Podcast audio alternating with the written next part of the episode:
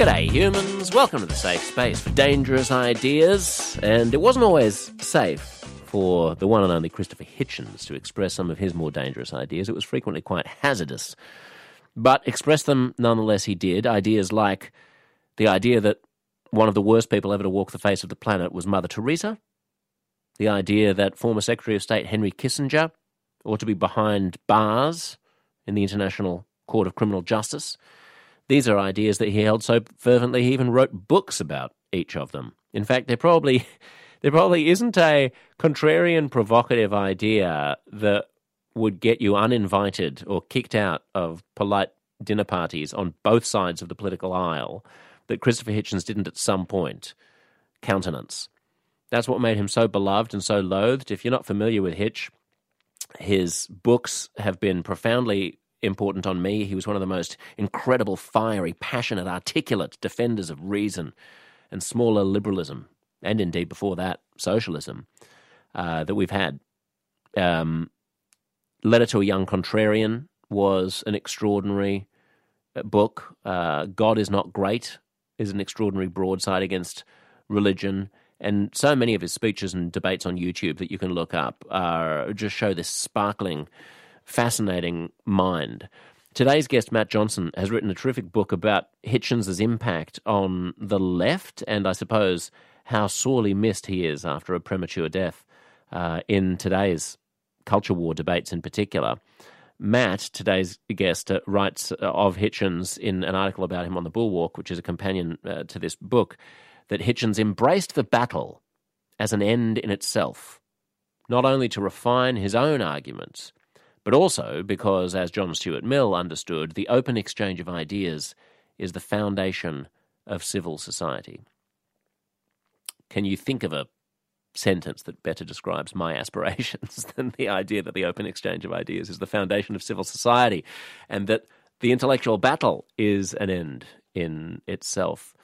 Um, Hitchens is often remembered as this booze fueled, hyper erudite celebrity a pugnacious provocateur, in the words of Matt Johnson, my guest, and a contrarian, which is a word that he despised. Um, but Matt Johnson's point here is that it's actually Hitchens' ideas and principles are what deserve attention today. He may have a reputation as a defector from the left, as a neoconservative because he supported the war in Iraq, but he was actually more faithfully committed to liberal principles than many people on the left are today free expression, internationalism, individual rights.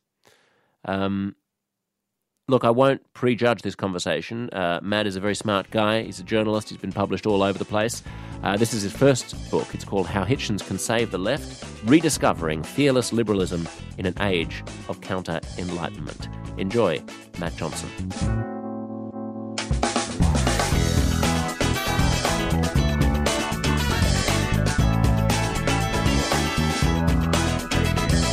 Delight reading uh, reading Hitchens long after he's passed away through the through at least through your prism of recollections of him. He's a person who everyone seems to want a piece of, right? Everyone's like claiming. I feel like Hitch has become uh, a Rorschach test for people.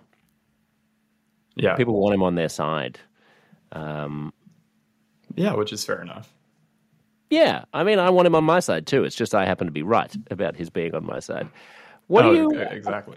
I mean, the the let's start with the left, maybe, because whatever we talk about, whether it's wokeism or the intellectual dark web or liberalism or the or cancel culture or the culture wars, it all kind of fundamentally comes down to like differences of opinion about what the left is and what the right is at the moment. What did mm. Hitch think the left is?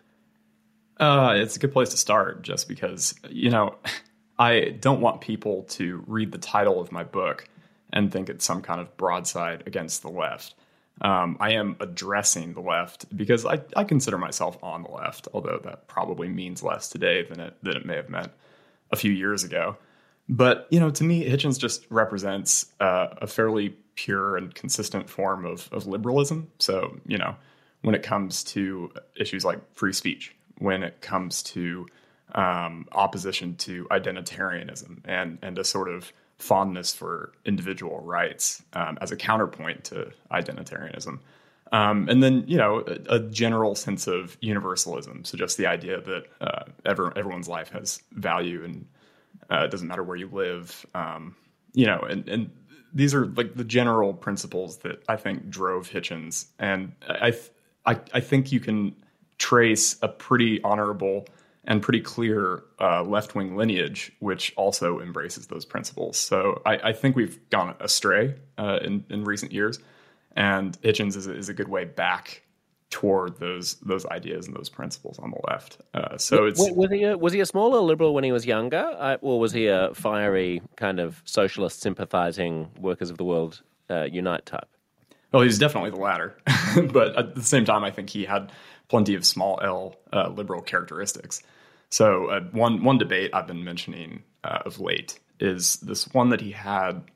It's you can find it on C-SPAN, and it's just I think the the prompt is socialism versus capitalism, which is the moral system. And Hitchens is making the case for socialism because this is in the, the mid uh, 80s. But it was interesting to me because his core points, like his core definition of so- socialism at the beginning of the debate, just sound like uh, liberal humanism to me. I mean, he talks about the importance of internationalism right out of the gate. Uh, he talks about secularism.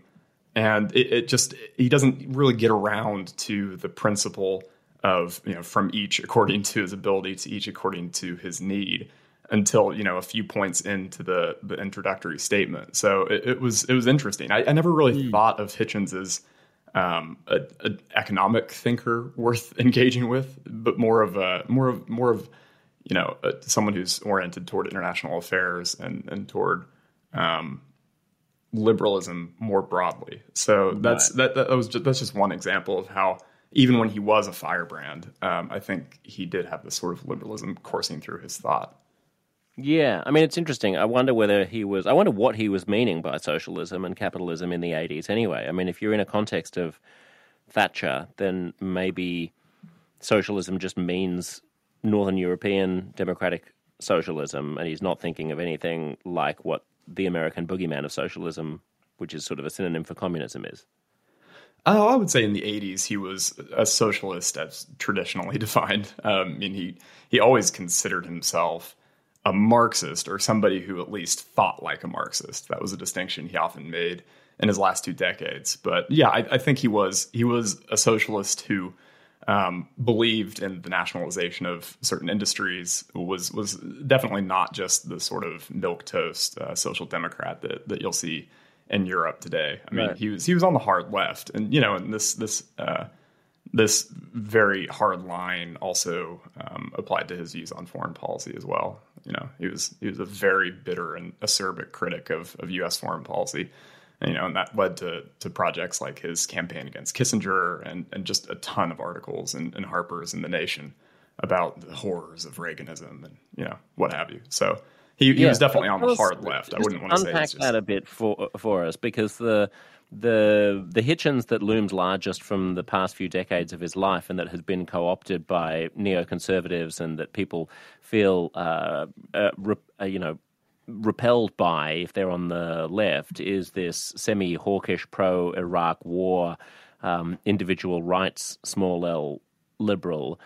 Yet there's this whole period of his life where I mean he's writing entire books about how you know Henry Kissinger should be in the Hague and should be in prison for war crimes, and how Mother Teresa was a, a fraud and a, fundamentalist you know, and fanatic. Fundamentalist, and so you know he starts. He comes right out of the gate with these incredibly controversial. Far, far, far outside of the mainstream opinions, taking down sacred cows of uh, on both on both sides. Can you plot us through that that portion of his biography? Yeah, for sure. I mean, there's definitely overlap there too, because his Kissinger book came out in, in 1999, I believe, or, or 2000. Um, wow. And you know, this is this is years after he was making a very forceful case for NATO intervention in Bosnia, and then later in Kosovo.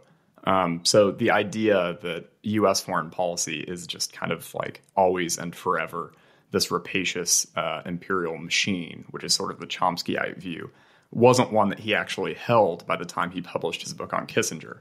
Um, so Hitchens thought Kissinger was a, a, distinctly noxious figure, And um, I think that extends from his general hostility toward Cold War U.S. foreign policy and, and the sort of realpolitik that that Kissinger practiced. So Hitchens just thought that that Kissinger was indifferent to human rights. So you know, on the Kissingerian view, the United States would do well to support um, Saddam Hussein in the Iran-Iraq War because that that could balance power in the region. So the human cost wasn't wasn't um, a concern.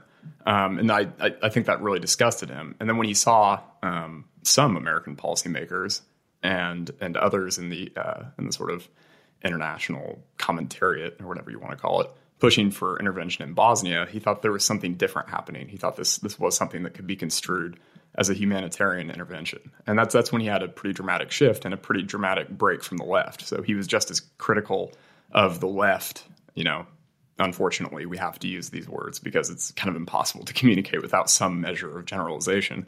But he he was really critical over many of his left wing comrades uh, over Bosnia, and he really sounded like he did after September uh, 11th, um, even in the 90s. But then the Kissinger book came out later, so there, you know, I think it was difficult for Hitchens to reconcile some of these ideas, and you can see that process taking place throughout the 90s, and then obviously after September 11th that's when he became, you know, the fulminating neocon that people love to hate now. So was it difficult for him to reconcile those ideas, though, or was it perfectly consistent in his mind? I mean, the the, the through thread that you're sort of pointing to in his antagonism, his loathing of Kissinger and the American foreign policy establishment, and yet his susceptibility to ideals like Bosnia and even Iraq, is that I mean I, I suppose, from the most generous perspective to him, is he he resents big powers strutting around and doing whatever they like because very important men with medals on their shirts and cigars, you know, say that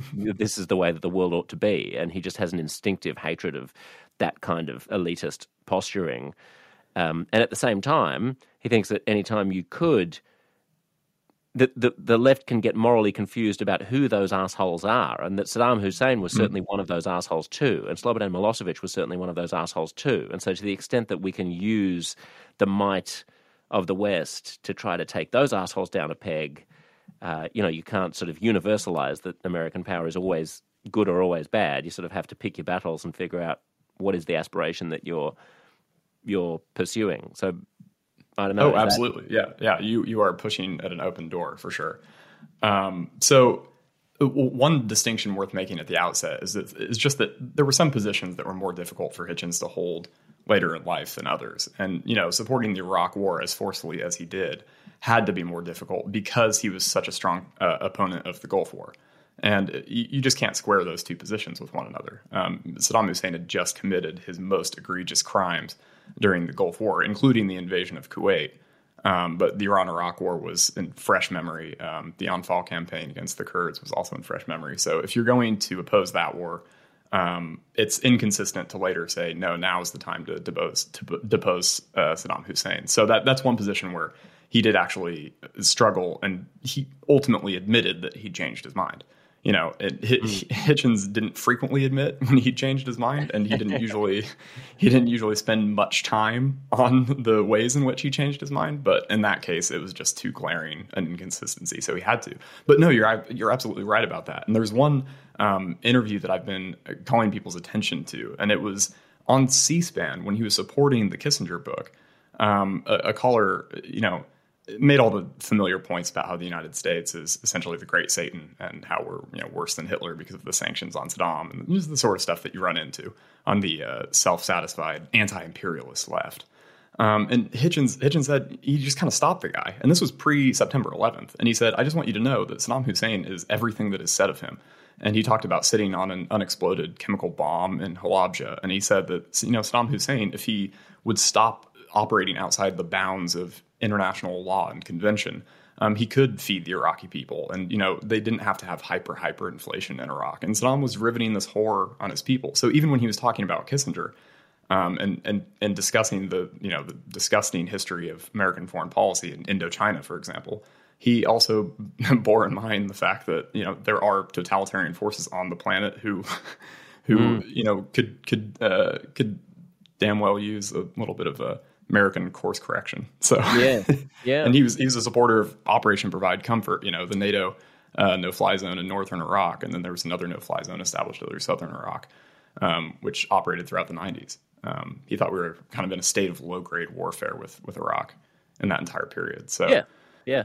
yeah. Well, we were, I guess. Um, I mean, it's so interesting because you're pointing to this sort of moral clarity that he had. Well, I'm not saying that it was necessarily moral or immoral, but he had a clarity of vision of of of what the right was. That's that would that now smacks sort of of Western chauvinism, right? Mm-hmm. And could be accused of being too universalist. Like, not everyone in the world wants liberal democracy. It doesn't work everywhere. Like, some people want much more communitarian uh, systems and small groups of, you know, conservative Muslims in the highlands of northwest Pakistan don't necessarily want you know Jeffersonian ideals. Like and, uh, that's that's actually fine for them to be slightly oppressive to individuals within their communities if they want to construct their communities that way. Um, and the that sort of moral relativism infused the left during Hitchens's final hurrah and during the Iraq war period found expression on the right, I think, in the form of Donald Trump and the the decline of, I guess, neoconservative interventionist ideals. I guess we can park uh, Ukraine for one second, but just on the question of like universal morals versus moral relativism, I can never quite figure out whether this current moment of hyper aggressive passion on the left for social justice issues is a moment of moral arrogance and chauvinism or a moment of moral relativism? Because it seems to have features of both. Where are we? Yeah, uh, that's a good way to frame it. You know, it's okay on identity politics and on I think the direction in which the left was heading um, when Hitchens died. I, I I can easily envision him being, you know, among the most ferocious critics of identitarianism and this illiberal turn that we've witnessed across much of the left today. I mean, it, you just you just can't get away from you know. There was just an article in in the Atlantic about this sort of DEI industry, um, and it, it it's one of those. It's by Conor Friedersdorf. I, I can't remember how to pronounce yeah. Yeah, yeah. yeah. Um, but it's just, it's just a tremendous takedown of what has become a very cynical and opportunistic enterprise. And there are a lot of there are a lot of credulous people on the left who think that this sort of thing is sort of unambiguously good all the time. I mean, focusing on what divides people, focusing on racial division. You know, this is the sort of DiAngelo approach or the Ibram X. Kendi approach, where you say like these these things are, you know, bigotry is so ingrained in us that there is no escape. I mean, we'll we'll we'll be saddled with identitarian conflict until the end of time. And. I hmm. always think it, it's a very unhealthy psychological state to be in to insist that you know these these distinctions between people are the things that we should trumpet as loudly as possible for as long as possible. And this it just seems it seems antithetical to the left wing tradition that Hitchens emerged from, which was all about universalism. I mean, you know, mm. say what you want about socialism, it was a universalist idea. I mean, it, it, it, Hitchens wanted to foment revolution as broadly as possible. Right. You know, he, he went to some some Cuban camp for young revolutionaries when he was a teenager, and he was just he was just right? he was just hundred uh, percent behind the idea of international socialism, and um, that, that that was really the driving force behind his politics and that that also applied to his view of of cultural exchange. Um, he would have thought, you know, the, the, obsession with cultural appropriation now is very reductive. I mean, he actually wrote yeah. essays about Edward Said, um, in which he said that Said could have been a sort of negotiator and go between between cultures, um, but instead he decided to paint with a very broad brush and argue that you know any any attempt to well, I mean, I'm, this isn't this isn't me saying this is my summary of Edward Said's work, but this in an article Hitchens wrote for the Atlantic, he said that Said essentially said that you know all, many of the attempts to study the East or to study the Orient were, were just ugly imperial enterprises, and mm-hmm. he he wasn't he, he wasn't really looking at these things as positive sum games. He was looking at it as, as neo sum or zero sum games. So it, it's just there, there's so much of that on the left now. And an anecdote I use in the book was uh, this interview that Bernie Sanders did on Vermont Public Radio, in 2020, so during the primary. And he said, you know, we shouldn't judge candidates on the basis of their race or gender or age. Um, we should judge them on the basis of their ideas and principles. And this is, you know, it's a very liberal and, and sensible mindset to have. And of course, he was attacked relentlessly for it. You know, Neera Tanden said something like saying age, age, or saying race and other forms of identity don't matter is just tone deaf, and it's just you know a slap in the face to all of these marginalized communities. And so there's just like this this instinctive revulsion and resistance to universalism.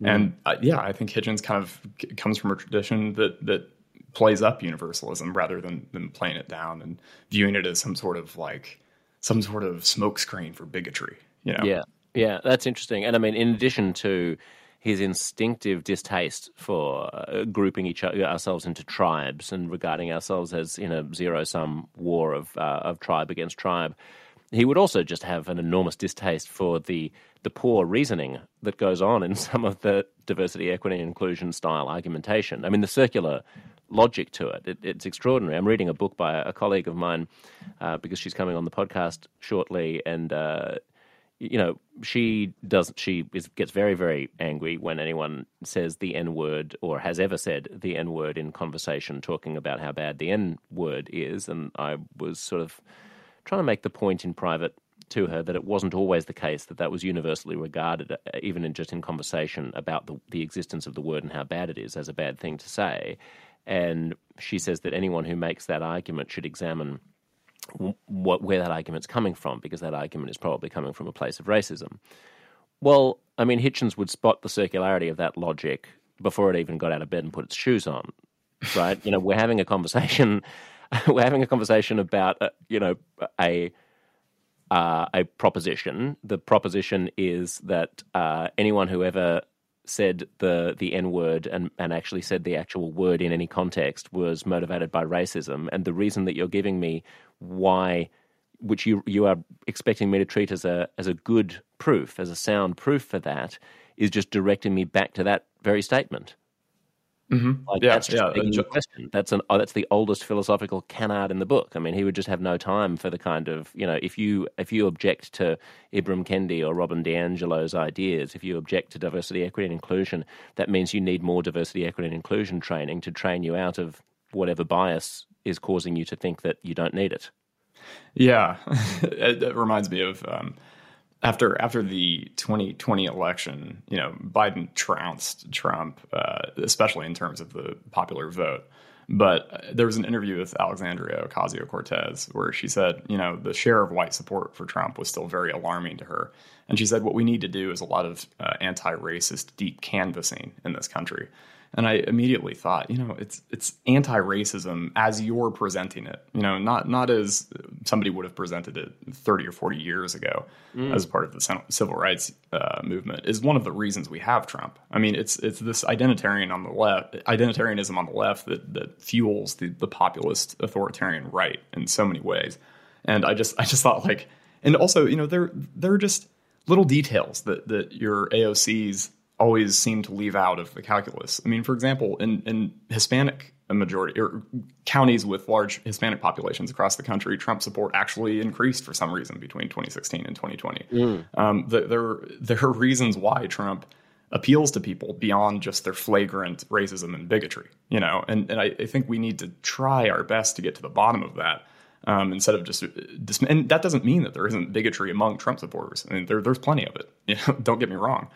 Um, but yeah, it, you know what what you said earlier about how there's this relativism on the left, um, or, or you know some relativism that might insist, you know, uh, let's let's just let people live the way they want to live. Let's let other cultures function the way they want to culture or the the way they want to function. You know, it, it made me think of your conversation with uh, uh, Shadi Hamid uh, recently, where mm. you guys you guys talked about how in some parts of the world. Um, democratic systems will produce illiberal and undemocratic outcomes. And you know these societies have to figure out a way to deal with that and maintain um, popular sovereignty and and you know respect the popular will while simultaneously um, you know uh, well simultaneously trying to I think people from the outside can condemn you know Islamism for example without saying, you know, it's okay for the United States not to call the the coup in Egypt a coup. Um, you know, when Sisi took power from the Muslim Brotherhood, like that was something the United States refused to do for a while yeah. because we didn't like the Muslim Brotherhood. Well, it, you know, if if they're popularly elected, if Morsi was popularly elected, then you just have to accept that result. And the same same thing applies in the United States. You know, sometimes populist right wingers will will take power, and you know, it, you have to you have to respect democracy as it functions. Yeah, that's interesting. Uh, the on the question of uh, the Hispanic support for Donald Trump, I, I did flag that for uh, a, a, very woke lefty friend of mine, who then launched. She launched into a, a, a long explanation about why that still was actually racism. Because if you break down the Hispanics into um, Hispanics of color and white Hispanics, it's mostly the white Hispanics who are going for Trump. So it's still white supremacy. I agree.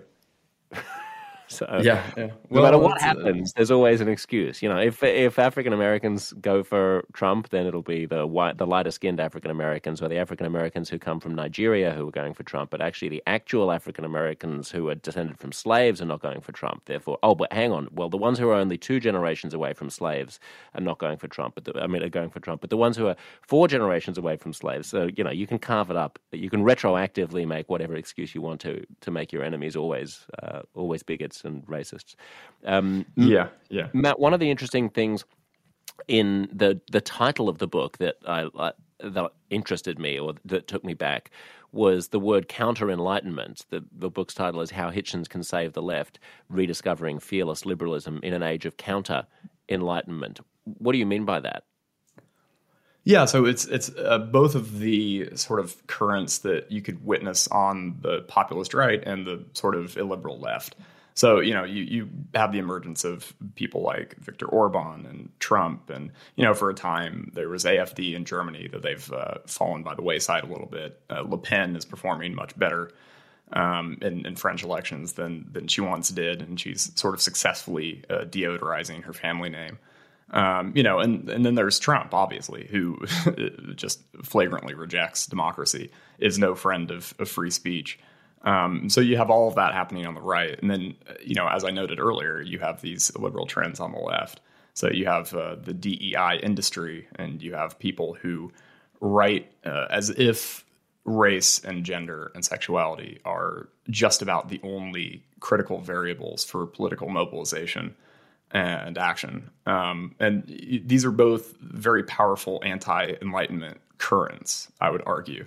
And then there are all the spin-off issues that, that come from those. I mean, I think there's a new parochialism on the right. Um, you know, at, at, the very at the very least, you could say that the neocons did have some sense of the rest of the world, and they they would occasionally uh, couch their arguments in in uh, in liberal-ish tones. They would say, you know, defending democracy in Iraq is an important thing.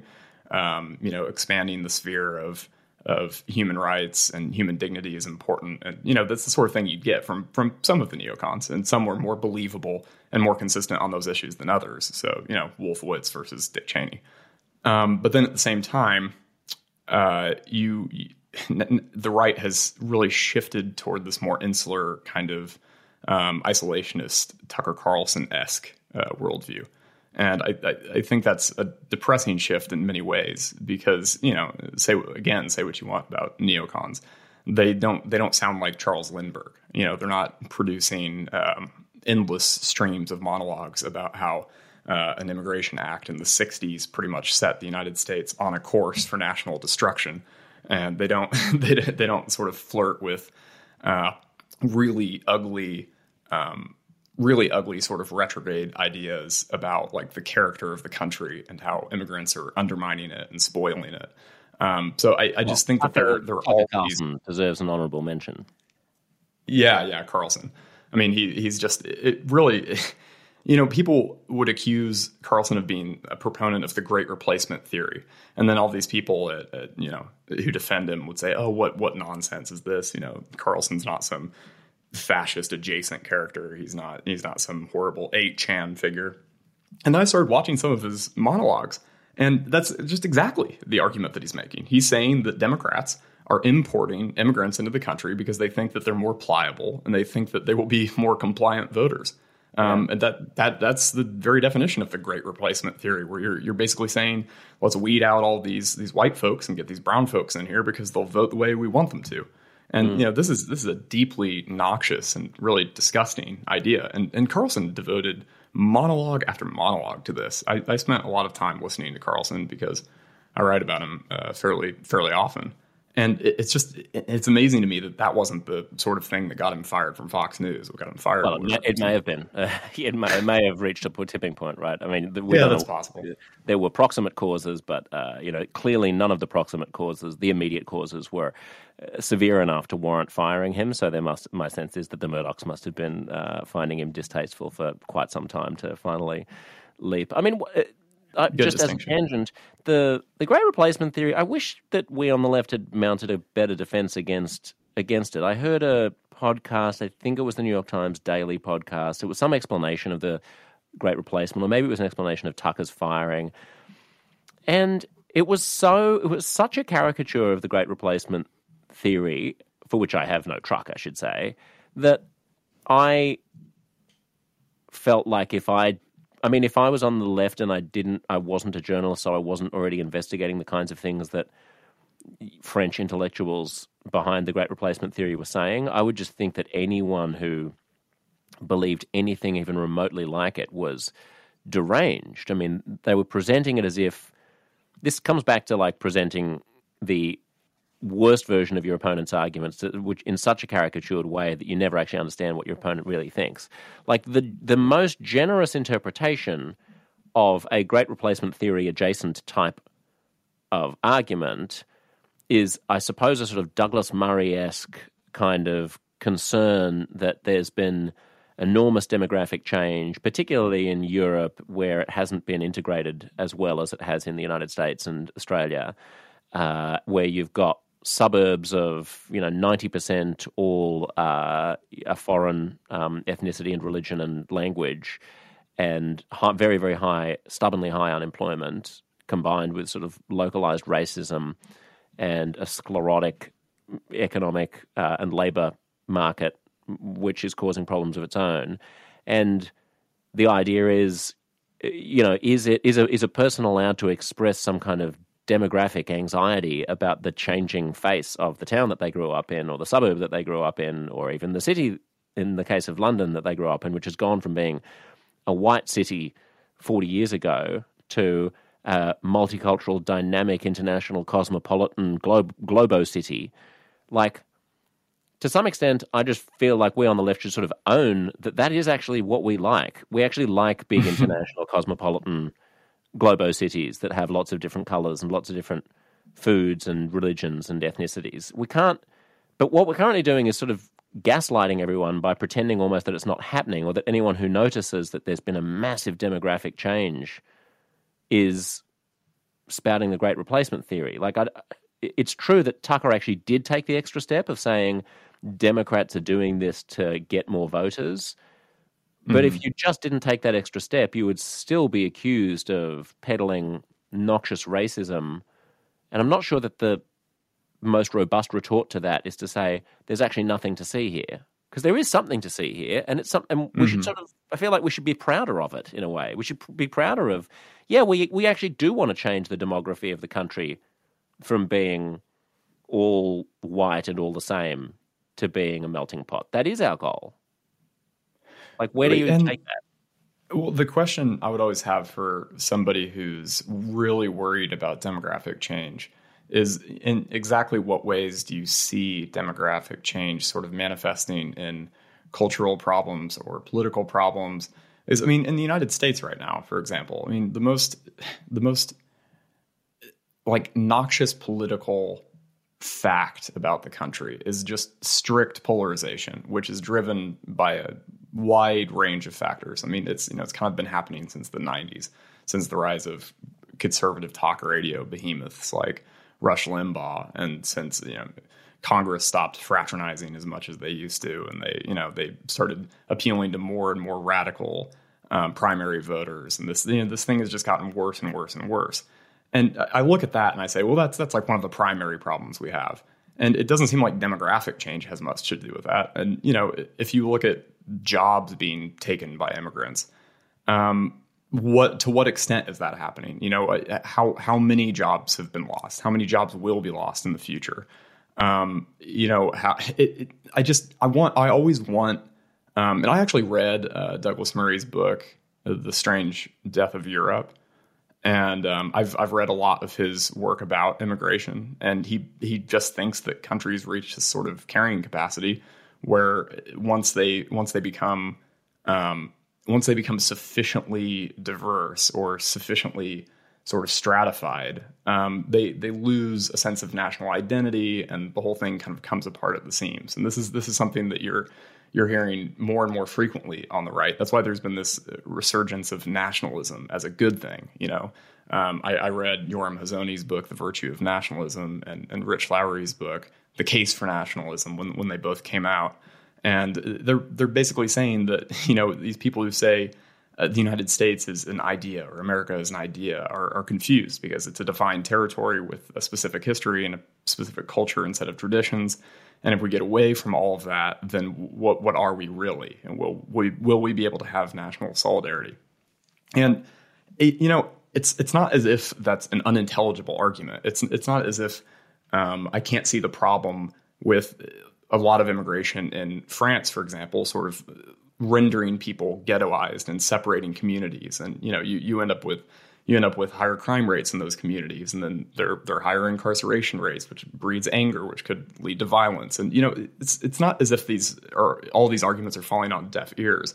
Um, but I, I just think historically, as countries have become more diverse, um, they tend to absorb people fairly effectively. I mean, there was a time in the United States when people made those exact same arguments about the Irish, when they made those arguments about Italians. Mm-hmm you know, and, and, now the Irish and Italians, I mean, they're just they're just white. They're just you know this, they check the white box on the yeah, on the census, yeah. and we just kind of move on. And I, I just think that's like the the general state of our. I, I, we just seem fairly malleable in that sense, yeah. and I, always just sort of the, what, one thing that's also interesting to me is that the the people who are making the argument about there being a limited carrying capacity to immigration are also the kinds of people who cause the, that limiting limited carrying capacity by complaining about migrants and the impact that migrants have on the society. Like if if well, yeah.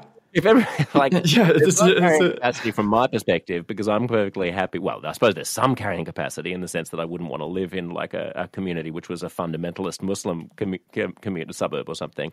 But there's a very very high carrying capacity from my point of view because I'm not the type of person who's going to write lots of hand wringing books about the carrying capacity of my culture.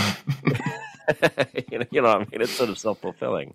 Right, right. Well, that's a good point. And um, Hitchens was was often very critical of people who were seemed overly concerned about demographic change. Uh, he he would he always distrusted people who'd start talking ominously about birth rates. And uh, you know, he was, a, he was a big fan of the Italian journalist Oriana Fallaci, but he he thought she had sort of fallen into this trap of saying, you know, there are these immigrant communities coming into into Europe, and and they're they're uh, basically having too many kids. And this this is something he always found ugly, and he, he distrusted for what I believe are good reasons. Um, so there's just this. It, it, it's one of those issues where time is just going to have to tell. You know, uh, like I, mm. I am generally in favor of more robust immigration. Um, I think it's I think it's valuable. I think it generally adds value to a society. Um, in some cases, I think we actually owe a debt to people. I mean, for example, I think the United States should be taking many more Afghan refugees than than it's taking. Um, I, I, I think it's wonderful that so many European countries have stepped up and, and absorbed uh, Ukrainian refugees. Um, so the you know, but questions of war and, and peace and and uh, conflict aside, um, I, I, just generally think that that immigration is is good for society. Um, and I, I just haven't I haven't seen, you know, I haven't seen the sort of cultural and social breakdown that that people are always predicting when it comes to uh, mass immigration.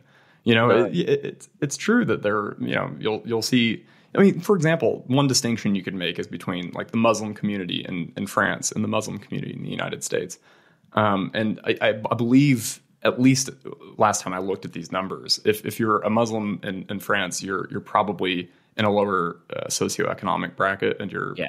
Prob like disproportionately likely to commit crimes. Whereas in the United States, if you're a Muslim, you're disproportionately likely not to commit crimes. Um, if that's incorrect, you throw a note in the show notes or something.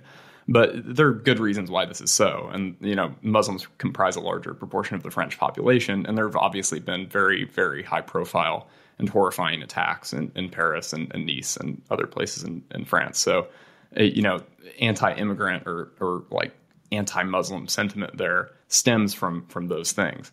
Um, but every country is different, and there, of course, there are many peace-loving uh, French Muslims who who don't deserve to be lumped in with maniacs.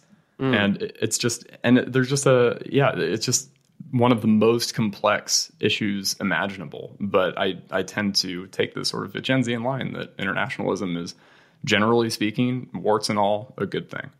And that includes high levels of immigration. Yeah. I mean, one of the things that you said in your uh, in your communications with me in your email was that you had sort of lost, you'd become disillusioned basically in a movement of sort of Hitchensian, which is a word that I just heard you coin, which I like, uh, heterodox, classical liberal uh, people who had been pushing back against the craziness on both sides, and that you momentarily found that bracing and have now much like myself i guess lost that the sheen has come off that can you try to articulate for people who aren't as online as we are what that movement is or was and why you you're it's souring on you Yeah, I can do my best. So, you know, I will say this for myself. There are some figures who are part of what's sometimes called the intellectual dark web, though nobody really uses that term anymore, as far as I can tell. Like, only the most online people who are like remembering those debates fondly or not fondly are the ones who use it. But anyway, uh, I, I, I have always been critical of Jordan Peterson in print. Um, my first ever article for Quillette was an attack on his re- religious views, which are entirely opaque and impenetrable. You just can't really pin the guy down on what he actually thinks. And then he always hits you with the standard canards like atheism is responsible for all the crimes of the 20th century and blah, blah, blah. Um, so there were some, and you know, what bothered me was even when I was more more interested in the sort of heterodox sphere or space, um, watching Peterson talk about gender pronouns on campus and insisting that you know th- this is this is the sort of tactic that you see reprehensibly murderous people throughout history use. You know, trying to control language. This is this is a, a clear path to uh, Stalinism, and he would use that word Stalinism frequently. And I remember watching a, a an interview or a conversation between Camille Paglia and Christina Hoff Sommers, you know, and I was all for Christina Hoff Sommers when people were shouting her down at Oberlin College and calling her a fascist, which you know is just such egregious nonsense that it barely merits a response.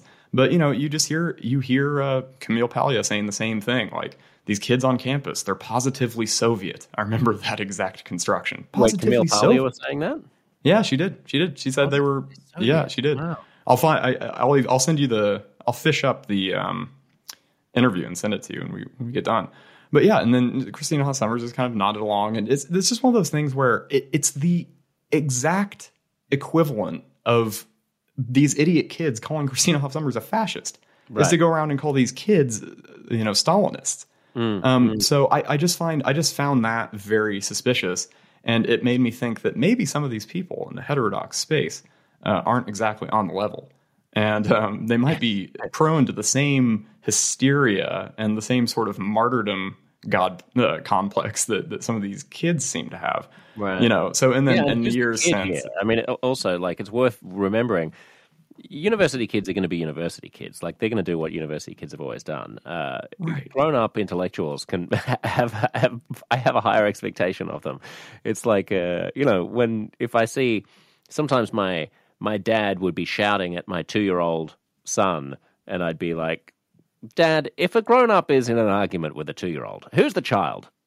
Really? right, right. Like, who's the child here if you're having an argument with a two-year-old? Uh, and similarly, if you're if you're in a shouting match and a, you know a name calling match with a blue-haired nineteen-year-old uh, kid on a at a lefty campus, like who's the kid here? Like they're gonna the problem. the problem with compelled, I suppose, the, to be as generous as possible to the Jordan Petersons and Camille Paglias of the world. The problem with the current moment is that there are genuinely, I don't want to say Stalinist, but genuinely kind of authoritarian adjacent uh, tendencies coming out of bureaucracies at some of these institutions and in corporate and in the corporate world, which are uh, too ready to jump at the at shadows and to be terrified of social media campaigns, and so will give in to the the silliness. But attacking the kids themselves seems beneath. Yeah, yeah, and I I think that you know there are canaries squawking or peeping or whatever it is that canaries do in the coal mine. You know, I mean the, the, these are pretty um, pretty authoritarian habits that you see emerge on the left. It, it's like kids shouting fascist and you know step down and all that stuff. That that is just kind of classic campus behavior. I mean, I remember when I was in I was in um, Seattle and I was at a bar and somebody had scrawled, you know, fuck the Nazis on this pool on this side of a pool right. table, which was already right. pissed me off because they were def- like they were defacing a pool table, and then it was and it was like what you're storming the beaches of Seattle now, like it's just it's so unbelievably yeah. stupid. But yeah. you do kind of get the sense that some of that's got to be a phase. And I know uh, I, I already I can hear the retorts sort of getting generated as I speak. I know that some of this stuff has made its way into the corporate world. I know that some of these kids have graduated and they've gone on to to sort of derange our politics in many ways and to to produce a lot of really really strange nonsense. I mean, especially after the Floyd killing, which was obviously horrific, but it did lead to a sort of paroxysm of of like identitarian rage in many ways. And you'd have things. I mean, I remember Roxane Gay uh, wrote an article for the New York Times saying basically, if you call if you call the cops on a Black American, you're ordering a hit on on that person. Wow. And I was like, this is really you're going to publish this in the New York Times? Are you kidding wow. me? I mean, so it's just that sort of thing that that just has to drive you crazy. Yeah, I mean, um, just so, actually speaking, let's take the total number of police encounters with uh, with black people in America, and let's take the total number of fatal police shootings with black people in America, and let's see if they're the same number. Roxane. Yeah, I mean, right. Well, I mean, there are millions of encounters, you know. So it's, of course, of course, you're not ordering a hit, but it's like this is just another one of those completely mind. It's mind ridden subject, um, where if you just try to, if you try to suggest that maybe okay, so disproportionate crime rates are going to lead to disproportionate police encounters, uh, which will likely lead to disproportionate shootings. Okay, that's a fair thing to say. Um, but then you have to diagnose crime rates in the United States. Well, why are there higher crime rates among certain communities? Um, it's it's for obvious reasons, historical reasons, socioeconomic reasons. Systemic racism is definitely a real concept. Like that's one of those concepts you'll hear bandied about on the left um, mindlessly in many cases, but you know the, the core idea is is perfectly reasonable. Um, I actually just finished the, this new Martin Luther King biography. It's just called King: A Life by Jonathan Eig, and it's it's just a masterpiece. And it's a good reminder that King really he's really not the sort of fuzzy moderate that many people present him as today. like he, he was he was much much more radical than than all of that, you know. And he he constantly yeah. But let attacked. me let me just let me just uh, uh ensure that people don't misunderstand that statement. There are some there are sometimes the king wars where people try to you know as they do with Hitchens as well try to inherit and try to use king as uh, as their plaything and try to put him on their side. He was never radical in tribalism and identitarianism, right? I mean, he was never he was never he never diluted his message that the the future belongs to comity between the races rather than antagonism between the races and uh, self consciousness about race. Yeah, he was, was... In, he was, radical politically. He was radical in foreign policy. He was radical economically. He was radical religiously. Absolutely. He wasn't radical on the central tenet that puts him in stark contrast to the modern diversity, equity, and inclusion mantra. Well, I, I do think that um, one of the weird habits that has sort of formed among many of the people who are crusading for racial justice and equality today is this like is this turn inward yet again. Um, so you, you, do have people like DiAngelo saying what we really need to get, do is get people to interrogate their own racism. I mean, you need to search your soul and fish out the bigotry that's buried within it you know, and you need to fix. It, I think King was so much more focused on concrete issues. I mean, he was focused on poverty. Um, his his campaign expanded. Um, it expanded from integration in the South to um, Chicago, and you know he he went out to L.A. against the advice of many of his fellow civil rights leaders. You know when when riots were happening there, and he he was constantly building this movement larger and larger. And I, I just don't think the thing that I find hard to imagine is King sort of urging people to be more introspective about their racism. You know, I think what he'd say is, why do we have higher, much higher incarceration rates among Black Americans today? Why do we have lower levels of education, educational attainment? Um, mm. Why do we have um, way, way lower levels of savings and and and just income levels?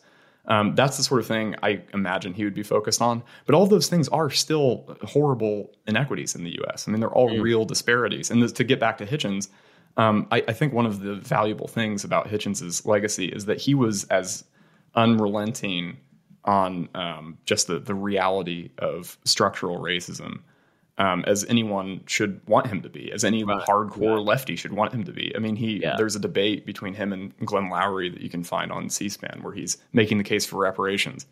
Glenn um, Loury is, a, is a, a, a, celebrated black economist and academic, uh, for people who don't know, and is is generally not woke. So he would have been arguing against reparations for African Americans, yes. even though he himself is an African American. And what Hitchens was taking the pro reparations side. Yeah. So, so that's I, I just think that there's the way I put it in the book was that Hitchens didn't just clear his throat uh, with a couple of bromides about how you know it's important to um, equality is important, uh, racism is bad. But anyway, here are all the problems with the woke left, you know, with the with the illiberal left or the Stalinist um, Stalinism on campus or what have you. I, I, just feel like that's so much of what you encounter today on the sort of heterodox right. And you used to get those throat clearings from somebody like Dave Rubin, but now the guy's just on the right. I mean, he's just a right wing pundit. Um, yeah. And and uh, that's that's another reason why I don't I'm not terribly fond of the heterodox sphere is because I, I just feel like if you're going to obsess over how like for example the CDC uh, I think it was the CDC but there were, no, there were a bunch of public health officials in the United States who released a statement uh, during the George Floyd protests uh, in 2020, where they said racism is a public health crisis too. Um, we should we should allow these people to protest maskless or do whatever they want to do because that that takes precedence. And then a lot of people would cry foul and say, but you know, when when there were um, right wingers protesting in Michigan, you said, oh, you're out there without masks on, you're going to kill everybody. Um, and they saw this, and that's that is a contradiction. And I do think that that's that's stupid and it's politically um, unattractive. Yeah. But at the same time, the people who get so incensed about that letter issued by public health professionals, I, I just feel like they're not. They don't really seem to care about the, the core issues. Why are people in the streets? You know, why why why is the United States still racked with with racial animosity? and still um, and still so so incredibly deeply horrifically unequal you know, mm. I just think if you're going to go on this crusade, this anti woke crusade, then you should have some some bona fides that show that you actually give a shit about mm. about black Americans and about other other marginalized communities in the country. And I just don't think I just don't think a lot of these people do. I just think they're entrepreneurs who are making you know they're getting a lot of Substack followers and pissing a lot of people off on Twitter. And they don't. I don't think they actually care all that much about racial mm. inequality. I mean, that's cynical, but I think it's probably true. Yeah. Well, I mean, it depends who you're talking about, I suppose. Glenn Loury does. Yeah, yeah. Sure, you know. Uh, oh no, no, I wouldn't. I would never say that about Loury. Yeah, yeah, yeah.